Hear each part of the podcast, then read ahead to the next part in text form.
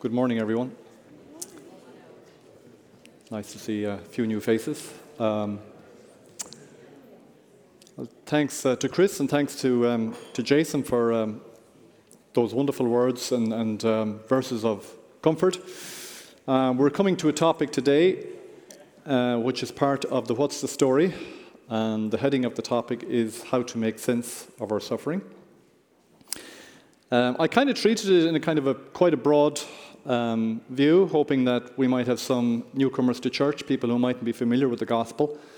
Um, so, yeah, I hope it all works out. Uh, before I start, let's pray and just uh, ask God for, uh, just ask God to work on our minds, work in my mind, work in all our minds to make us more mature and to bring us to a deeper understanding of what He wants us to be.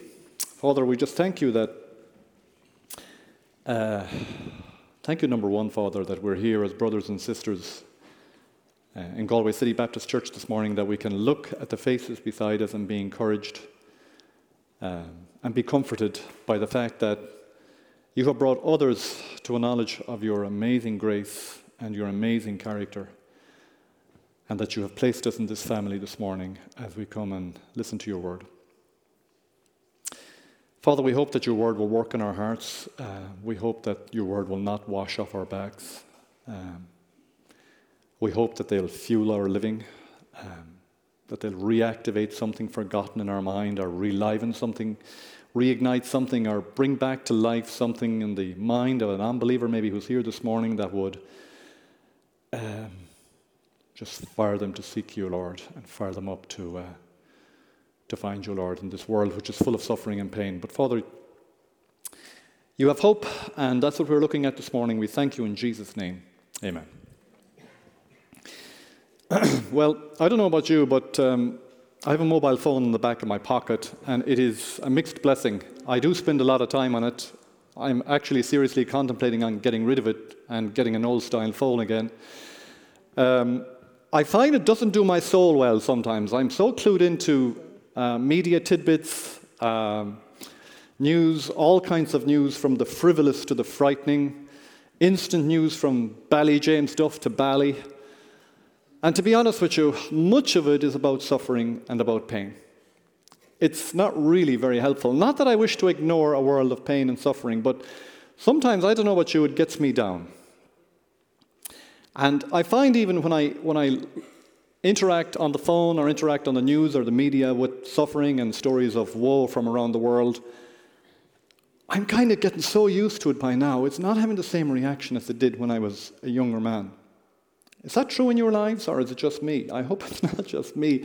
I mean, sometimes I respond with anger and compassion to stories, but it's only really when suffering hits us personally that we really wrestle with it. How do we make sense of it? How do Christians make sense of our suffering? How does the world, people perhaps in this, in this room who are not believers in Christ, welcome by the way, how do you make sense of your suffering? We all grapple with this subject. We don't all have the answers, or answers perhaps that we'd like. I think the way you will grapple or wrestle with your suffering is it will depend on your worldview. I'm sorry, but that's it. Now, what's your worldview? I remember as a kid, uh, I'm not sure was it what chocolate assortment box it was, but they used to come in these beautiful tinted, painted wrappers. And I used to put one of them up, maybe the red one up to my face, and I'd see the world through a red tint. And then I'd put the blue one up and the green one, and then I'd mix them, and I had all sorts of fun with them. But the point I'm trying to make is that we view the world through our worldview, the philosophy that we have by which we try and make sense of the deep questions of life. Some of these questions that we were addressing over the last number of weeks. Now, in this country, which was traditionally very, very Catholic, there's no doubt about it. Probably 98% of Irish people were Catholic. And some of them would, a lot of them would still hold loosely to the faith. But there has been a big move away from Catholicism in this country in the last 20, 30, 40 years. And what's happening is people are and, and, and rightly so, they have been very disillusioned with the faith. But what they've done is they've sort of kicked the baby out with the bathwater. They have kicked much of what was good in Catholicism, what was good in a faith which was meant to be centered on God, and they've mixed it with other worldviews, other ways of looking at the world, because After all, that's what we're supposed to be doing nowadays, isn't it? We're supposed to be more cosmopolitan. The influences of the world are coming in on us.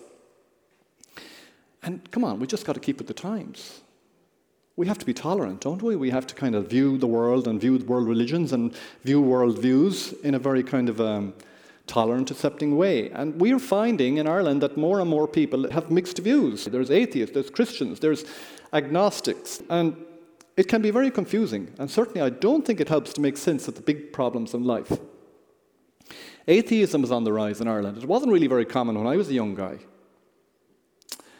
And that view, I think, is not helpful in deciphering or working out and making sense of this problem of suffering. It's on the increase, atheism, so it's probably worth mentioning it.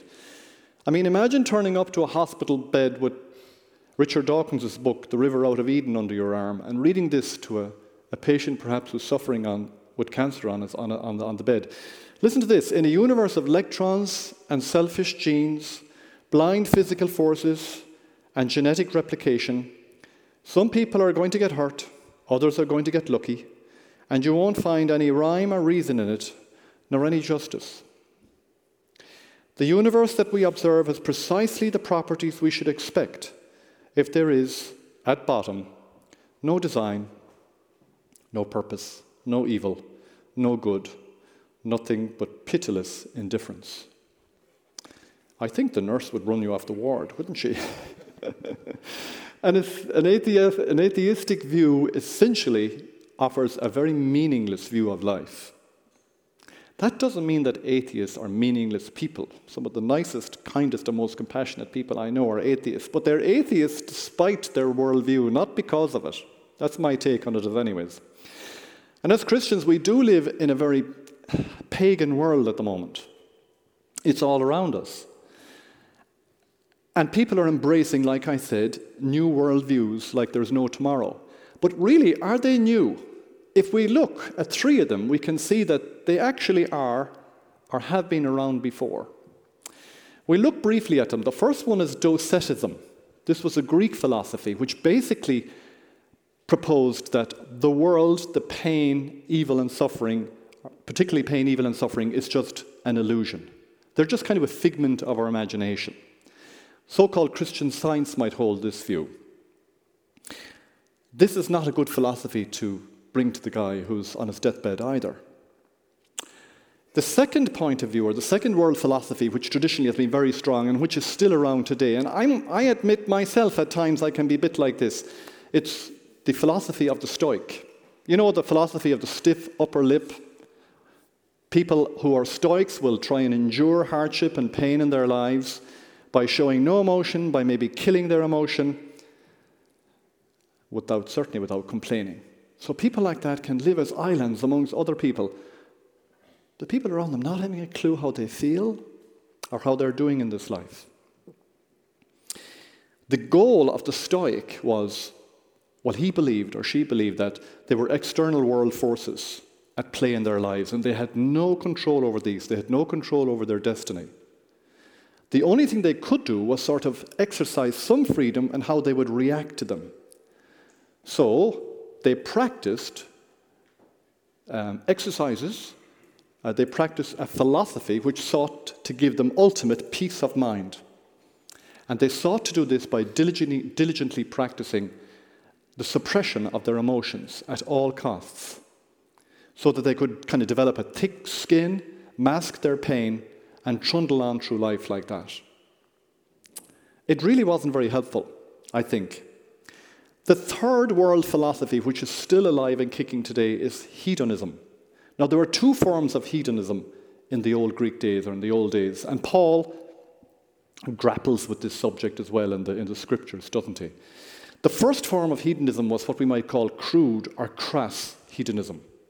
These people believed that you lived life for today, you partied hard, Their motto might be maximum pleasure and comfort in life. But the problem with this crude form of hedonism was they partook of, it could actually be best summarized. Remember the old pictures you'd see of Roman banquets with drunken orgies, people making absolute gluttons of themselves, partaking in scandalous behavior. Some people even leaving the parties to go out, regurgitate their food, come back again so they could partake in more food. It was a life of instant pleasure and sensuality. But this school of philosophy didn't last long. I wonder why. You can only live with so many hangovers.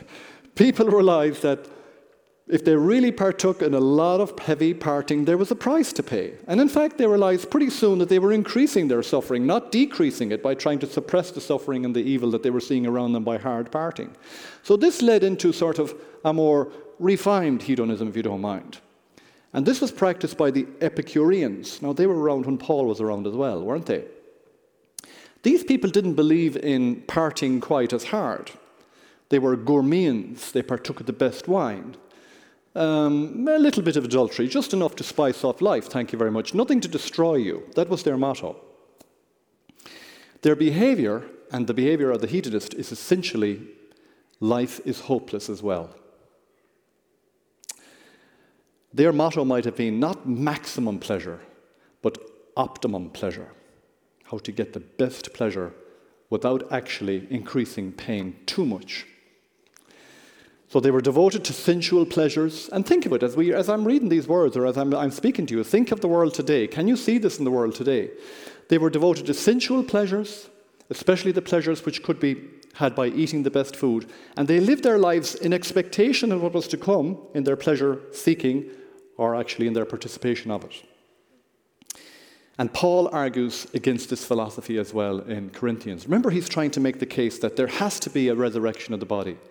And if there isn't a resurrection of the body, what's the point of life? And he kind of quotes the Epicurean mantra and he says, Let's eat and drink, for tomorrow we die. Well, having briefly looked at those three philosophies, and it might be an interesting sermon to do some, on, on, on, this some other day of, of, of, how we can see them more and more in our society, but certainly if we look at the last one we, we, we examined there, head, um, the hedonist, we can see that there's quite a bit of that philosophy around today. If we look at the problems that in our neighbourhood here in Knocknacarra, in, in the city, in Galway City and around Ireland, we can see that drug levels, drug, le- drug taking levels, partaking of alcohol, promiscuity, um, the usage of porn on the internet is at sky high levels people seem, experientially, seem to be living for the now at the moment around Ireland. I don't know, maybe I've got this take wrong, but to me, certainly, it seems to be that people are living for the now without any thought of eternity or the morrow.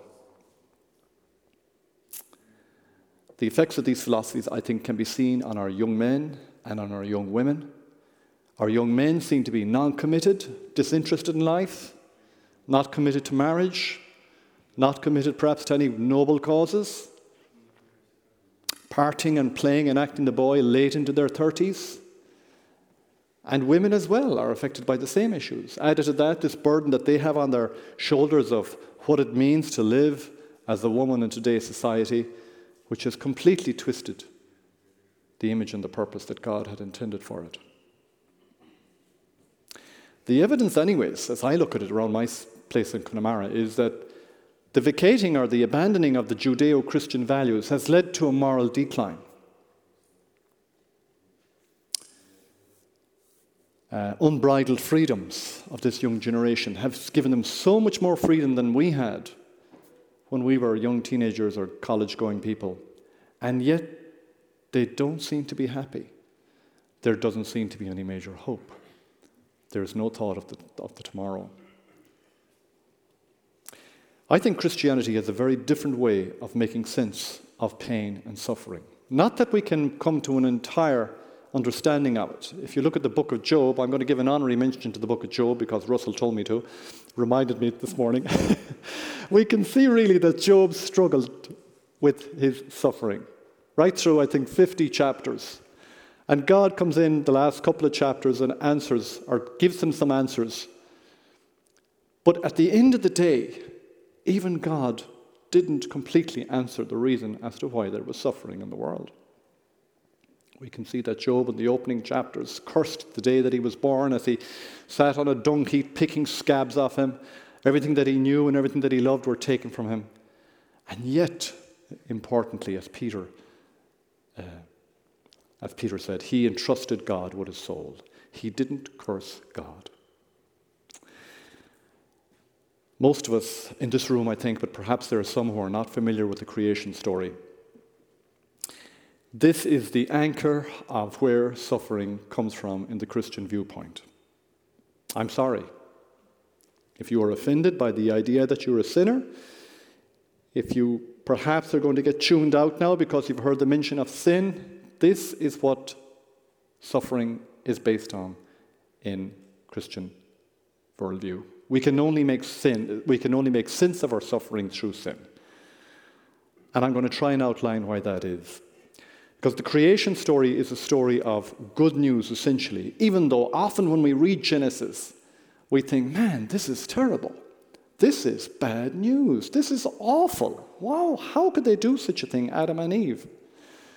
But underneath the bad news, there are lines of grace and mercy and hope that God has given us.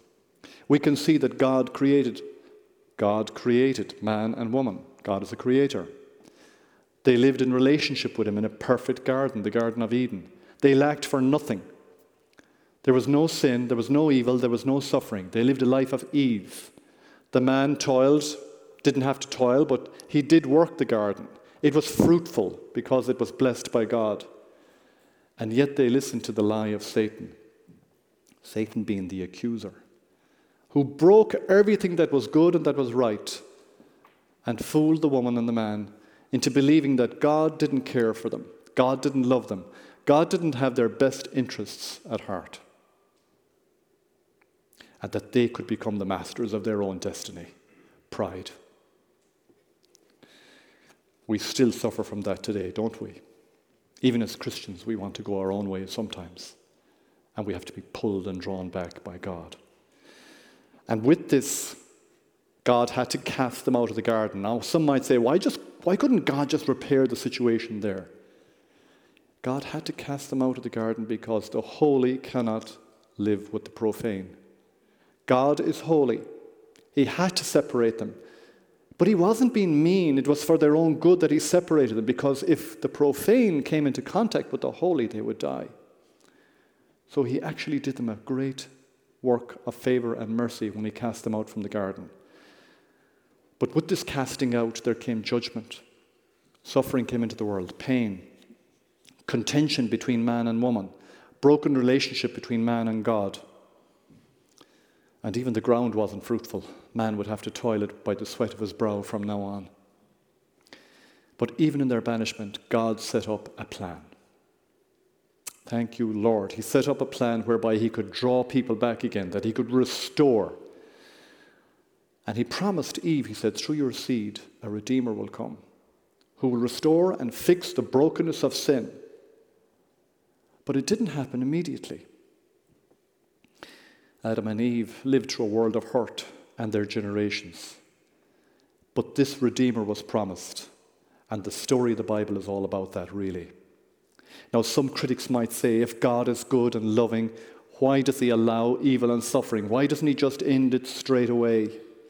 This is a good question. I don't claim to know the exact answer, but let me put it like this. What do you think of this? Perhaps by God letting suffering and evil run, that it's actually merciful in that it gives people a chance to examine themselves and to see are they rebels against God and to give them a chance to repent.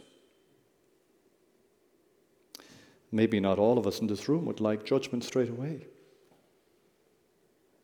God has let his plan run and unfold for a period of time, but he will close it. Suffering will come to an end one day. And I think the reason why suffering and tragedy, I think the reason why I say this is because when suffering and tragedy strikes us, whether you're a believer in God or not, what's the first question we often ask? Why? Why is this happening to me? That why is so important. Now, sometimes your worldview might not ask, allow you to ask that question. If you hold, now I'm not saying if you're an atheist or a non believer in God that you would behave like this, but if you hold firmly to the atheistic belief, you cannot even ask that question. It doesn't make sense because life is essentially meaningless. But most of us, when we experience suffer, the first thing we say is why? We're saying, really, it's not right. And if we're saying it's not right, we're saying that something else is bad. Straight away, there's a tension there. And this tension should point us to something else, something outside our own suffering, something that's not right. Perhaps there's someone who can fix it. Perhaps there's a Redeemer who can restore everything, including me, who is broken and sinful. It's only when we wrestle with our suffering, trying to make sense of it, that we can find healing, our hope, if we're Christians, our God, if we're not Christians. Many people in this room have come to a knowledge of God because of suffering. People who have for years trying to make sense, perhaps, of the world through tinted glasses that weren't the right tint. And then they suddenly heard the gospel, and God moved them.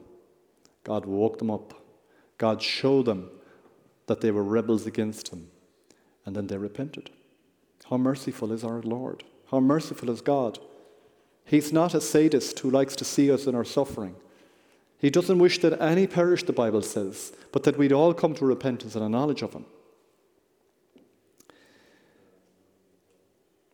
The scholar R.C. Sproul once quipped that he'd wished his publisher had asked him to publish a book called Why, Do, Why Does Bad Things Happen to Good People? He said he could answer it in two words they don't. Now, you might think this comment is a bit flippant or a bit mean, but Romans tells us that all have sinned and come short of the glory of God. Jesus himself in Mark 10:18 said, "No one is good except God alone." The suffering of this world is because of sin. And you know what? We're all part of it. We're all part of the problem. Christians are not mightier or more righteous than non Christians. They've been made right by God. They have not worked out anything on their own behalf. They haven't worked out how to be righteous, how to gain God's favor. And some strands of Christianity in the past have tried to teach this that by suffering, by relishing our suffering, by heaping suffering on us, we can actually accrue credits with God and some way to work towards gaining our own salvation. This is far from the truth. Now, another good question which people ask is if an all knowing God would create people, or create a people, why did he create them knowing that they would fall so suddenly and that we would live so long with pain and suffering? This is a good question. Well, God is the creator. Genesis lays that out firm and clear. So, in a way, because God is created, he is responsible that suffering can exist. Now, notice I didn't say that suffering, that he's the cause of suffering. But he allows suffering. He allows this broken world to roll on for a while for his purposes. I can't claim, or I don't think anyone in this room can claim why exactly that is. But God has allowed it to roll on for a set period of time, to an appointed time. We can't blame him for our suffering because we know that we are part of it. We are the majority of it because we are the offspring of Adam. However, the great thing about it is, even though suffering can exist in this world, God's ultimate plan is to cease it, to stop it. He's not going to allow it to roll on. He couldn't do this. How did he do this? Well, remember the promise of the seed to the woman? That promise is Jesus Christ, who came instead of sinful man in the body of a human. That's why he had to come as a man, so that he could identify with us, even though he stayed sinless himself. And he was put up on the cross for our sin, so that you and I in this room wouldn't have to do that. Because the penalty of sin is death, and death is eternal. If we had a million lives, and from tomorrow onwards we performed only good works, we're only obedient to God, there is no way that we would defeat the penalty of death because it is eternal. So an eternal God had to come as a man and provide the solution. But addressing this question again, why, does he, why did he create people? Well, he created people with free wills. We're not robots. Imagine if your children just obeyed you because they got good stuff from you. I mean, wouldn't that break your heart? You want your kids to honor you and you want your kids to love you. And when your kids honor you, obedience is built on that rock. It's not the other way around, really. God wanted his creation, he wanted man and woman to honor him. Not that he needed man and woman for anything, not that he was lonely, not that he needed us to complete him, not that he needed minions to go and do his work, as some critics of Christianity propose. But God was a God of relationship. He wanted to share something with us. He wanted to share the fellowship and the love that He had with the Son and with the Holy Spirit from eternity past. He's given us everything. He's given us His Son. He's left no stone unturned to sort this problem of suffering. Some claim that He's a God who's distant and aloof from His creation that he doesn't really care. How could this be? How could God offer more than he could, than he did? Even when he walked the dusty paths of Israel and Jerusalem long ago, think of the life he led. Physically and spiritually, he suffered daily, more than we could ever dream of, I suppose. Not that we'd try and try and emulate him in this regard. He was hated, he was mocked, he was teased, he was ridiculed, he was spat at, he was punched, hit, killed, reviled. We could never, not that we'd want to, try and match this. But he gave his everything so that he'd accomplish his purpose of sorting the sin problem and therefore sorting the suffering problem. He knew what it was like to lose loved ones. Remember the story of Lazarus? He wept. He wasn't a stoic. He wept with Mary and Martha. He knew what it was like to be forsaken by all his friends. He knew what it was like to be forsaken by God the Father as well. The solution that God gave for the sin problem, I think, is the best solution of all the worldviews. Not that we should all stack them up and compare them, because God's solution is so utterly different. But why do Christians suffer then? You'd think that if He's taken care of our sin problem through Jesus on the cross, through our belief that this is so, that Jesus has the ability and the power of God to take our sin, how come, do we, how come we still suffer? This confuses a lot of Christians. We just suffer like non Christians, don't we? Well, there's many reasons why we suffer. We suffer because we still sin. We suffer because we still live in a broken world which is full of sin. We suffer because the Joe Bloggs down the road or the Joe Bloggs who bashed into us is a, is a sinful person and was maybe feeling a bit angry that morning and took the corner a bit too fast and caused a crash. Sin has just permeated every strand of our living and our life. And we sin, don't forget, because we're Christians. Russell was telling me this morning that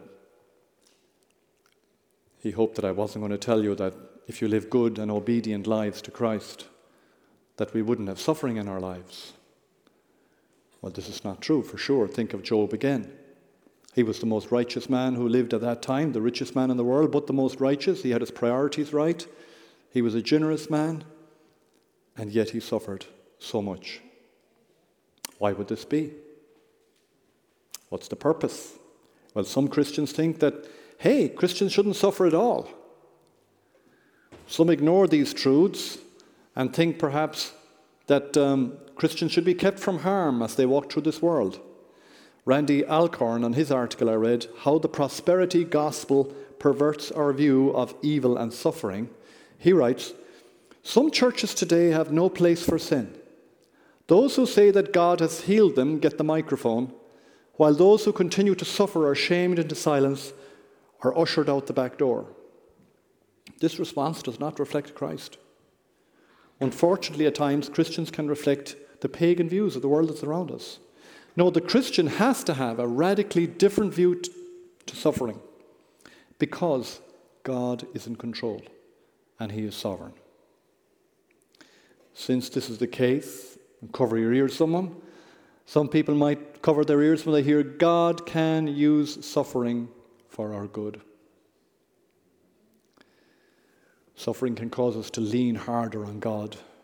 It can cause our faith to grow exponentially. When we look at churches that are in turmoil around the world, churches that are suffering because of political regime, regimes, in China, for example, we see they're the fastest growing churches in the world with the most serious Christians in them. Sometimes I look at my life and think it's way too comfortable. It's way too comfortable. And it's affecting the way I live as a Christian. No, suffering is not bad all the time. Think of disciplining your child, any parent here. Imagine if you let your child just run amok at home, didn't correct them because you might think it's too hurtful, too intolerant. No, when we discipline our children, we know there'll be pain and suffering involved, yet we know in the long run it's the best thing that we could do for them. It's the most loving thing we could do for them. Peter, um, or sorry, the writer of, he, of Hebrews touches on this in Hebrews chapter 12, verse 11. He says that when, you know, when we are disobedient children, God has to use the rod on us. And he says, No discipline seems pleasant at the time, but painful. Amen. Later on, however, it produces a harvest of righteousness and peace for those who have been trained by it. Now, whether God intentionally causes a hardship in your life for your discipline or perhaps for your maturity, or He allows a hardship into our lives, He has a purpose for it. There's a meaning to it. But not all suffering, remember, comes from God. Not every suffering should be greeted with, hmm, I wonder what God or why God did that now. No, we live in a broken world. But what we are called to do is that we are called to deal with it with our eyes fixed on Christ and to trust on Him that He's with us. He mightn't pull us through the suffering. We might die. We might be suffering from, a, from an illness which is terminal but he will be with us in the valley of the shadow of death. Peter says, as Jason read earlier, 1 Peter, verse 19, Therefore let those who suffer according to God's will entrust their souls to a faithful Creator while doing good. Listen to James chapter 1, uh, verses 2 to 4, or James 1. Count it all joy, he says, my brothers, when you meet trials of various kinds Man. For you know that the testing of your faith produces steadfastness.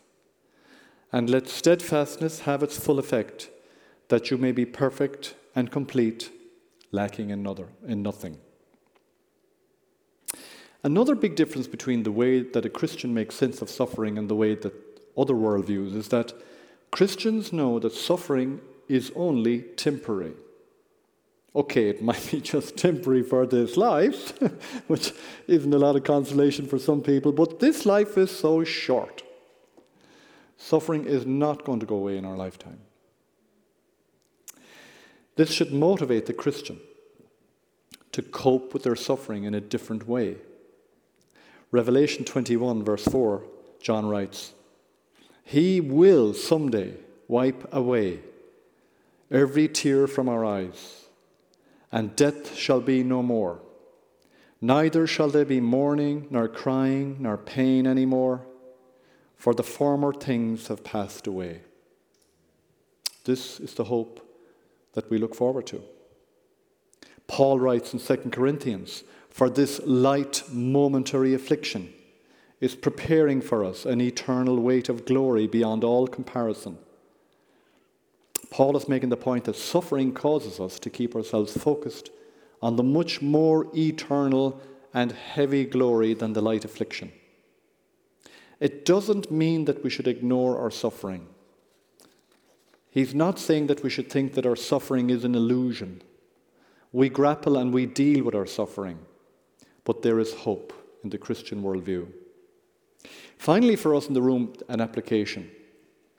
Another way that a Christian deals differently, or Christians as a group deal differently with their suffering, is we suffer in community. We're spiritual brothers and sisters who are reunited in Christ. We are part of his body, and therefore, even our suffering is to be shared with those for the purpose of healing and growth in Christ. Paul in 2 Corinthians verses 3 to 7 throws a lot of light on this comforting and healing ministry of us to each other. He writes, Blessed be the God and Father of our Lord Jesus Christ, the Father of mercies and God of all comfort, who comforts us in all our affliction, so that we may be able to comfort those who are in any affliction with the comfort with which we ourselves are comforted by God. For we share abundantly in Christ's sufferings. So through Christ, we share abundantly in comfort too. Isn't that marvelous? If we're afflicted, it is for your comfort and salvation. And if we are comforted, it is for your comfort, which you experience when you patiently endure the same sufferings we suffer. Our hope for you is unshaken, for we know that as you share in our sufferings, you will also share in our comfort. We are called to be people who weep together as well as rejoicing together.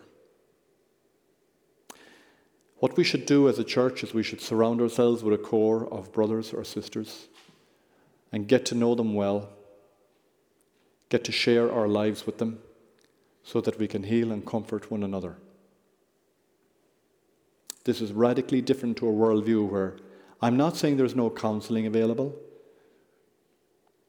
but the counseling that Christians do is amongst ourselves in this room because we have the same Father. We can call on the same resources. We can call on the same promises to this beautiful, holy, undefiled treasure that's waiting in heaven for us, as Peter says. That is the hope, that is the fuel by which we surf the waves of suffering in this life. I think Chris is going to finish up with a hymn by It Is Well With My Soul. This is written by, or this was written by Horatio Spafford. And I didn't know the story till I came on it a couple of nights ago. Uh, extraordinary story of a man who was American Christian and he went through an enormous amount of suffering. In 1871, his, his son died, only four years old. A couple of years after, he sent his wife and four daughters over to Europe. They were actually going to accompany D.L. Moody on a missionary campaign. And there was a tragic accident, accident in mid Atlantic where two ships collided. And his four daughters were drowned. His wife barely made it. She floated, or she managed to uh, stay alive by staying on top of some flotsam. And when she sent word from Wales to her husband of what had happened, he boarded a ship straight away and went over to console her, to join her. And at one point, when he was over waters that was three miles deep, the captain of the ship came into him and said, and you can imagine the old English, he said, A careful reckoning has been made, and I believe we are now passing the place where the Villa du Havre, which was the name of the boat, was wrecked. What did he do? He returned to his cabin and he penned this hymn It is well with my soul. How could he do that? This was a man who was not ignoring his pain. He, he wasn't a man who was a stoic who was trying to avoid grieving by going to his cabin to writing a hymn. But he was, man, he was a man who knew that his girls were safely in the bosom of Jesus and that he would meet them there again someday himself. Let's praise God. Father, we thank you for um, We thank you, Lord, for your gospel. We thank you, Lord, for the provision that you have made through your Son Jesus to heal this broken world. We thank you, Lord, that you've uh, given us brothers and sisters in this room who can counsel with us and encourage us and keep us focused in times of trouble and turmoil on the promise that will give us hope. We thank you so much in Jesus' name. Amen.